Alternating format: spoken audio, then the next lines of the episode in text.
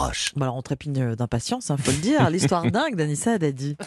Alissa, la Saint-Valentin ne rime pas toujours avec euh, béguin, visiblement. Oui. Vous nous proposez ce matin un peu de piment, je dirais même un peu d'acide. hein. Oui, ce matin, je vous propose de vous défouler et de vous venger de vos ex. Bah oui, parce que la Saint-Valentin, bon, c'est bien pour les amoureux, mais parfois on est célibataire, on repense à l'ex. L'ex a retrouvé quelqu'un, enfin, il n'y a rien qui va. Donc on se défoule sur une boîte de chocolat en forme de cœur, il n'y a rien qui va. On va pouvoir remercier le zoo de Toronto, le Wildlife Conservancy, qui lance l'opération New Name Roach. Le principe est simple, donner un petit nom à l'un des Ah. cafards du zoo. Les Oh, blattes, les cafards, les vous les appelez comme vous voulez. Ça va, ça va, ça va forcément fonctionner partout dans le monde, hein, à Toronto et ailleurs. Mais comment ça fonctionne justement? Comment ça marche? Bah, ça marche très bien, Ombline. hein. L'opération est un véritable succès. Et en plus, c'est simple. Vous pouvez le faire depuis le monde entier. Ah oui, c'est ça. Il suffit de vous rendre sur le site internet du zoo de Toronto. Vous cliquez sur l'onglet Adopter.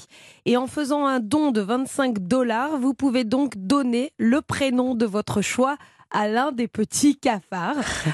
Après, si vous êtes en très bon terme avec vos ex, vous pouvez aussi lui donner le prénom de votre belle-mère ou de votre patron. hein. C'est vous qui Ah oui, voyez. choisit. faut choisir quelqu'un qui. Bon, c'est vrai de la Ah, Saint-Valentin, là, pour le coup. voilà. ouais. On met la photo sur le punching ball, quoi. voilà, qui est un cafard pour vous, quoi.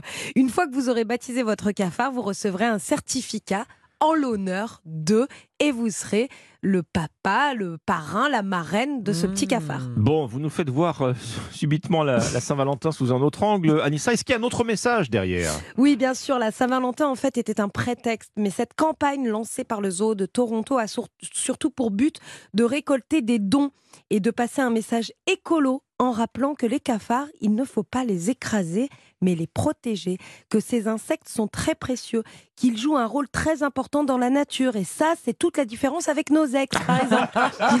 bah, euh, parle bah, Il y, a des- il y a des ex qui, roulent- qui jouent en très violence important. Les cafards, par exemple, ils aident à la décomposition des matières fécales des autres animaux. Tiens, comme mon ex. D'ailleurs, Bah, voyais venir.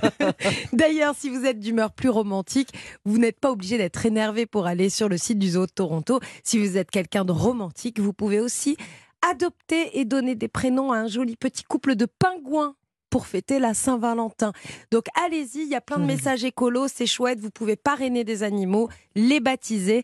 C'est sur wildlifeconservancy.ca.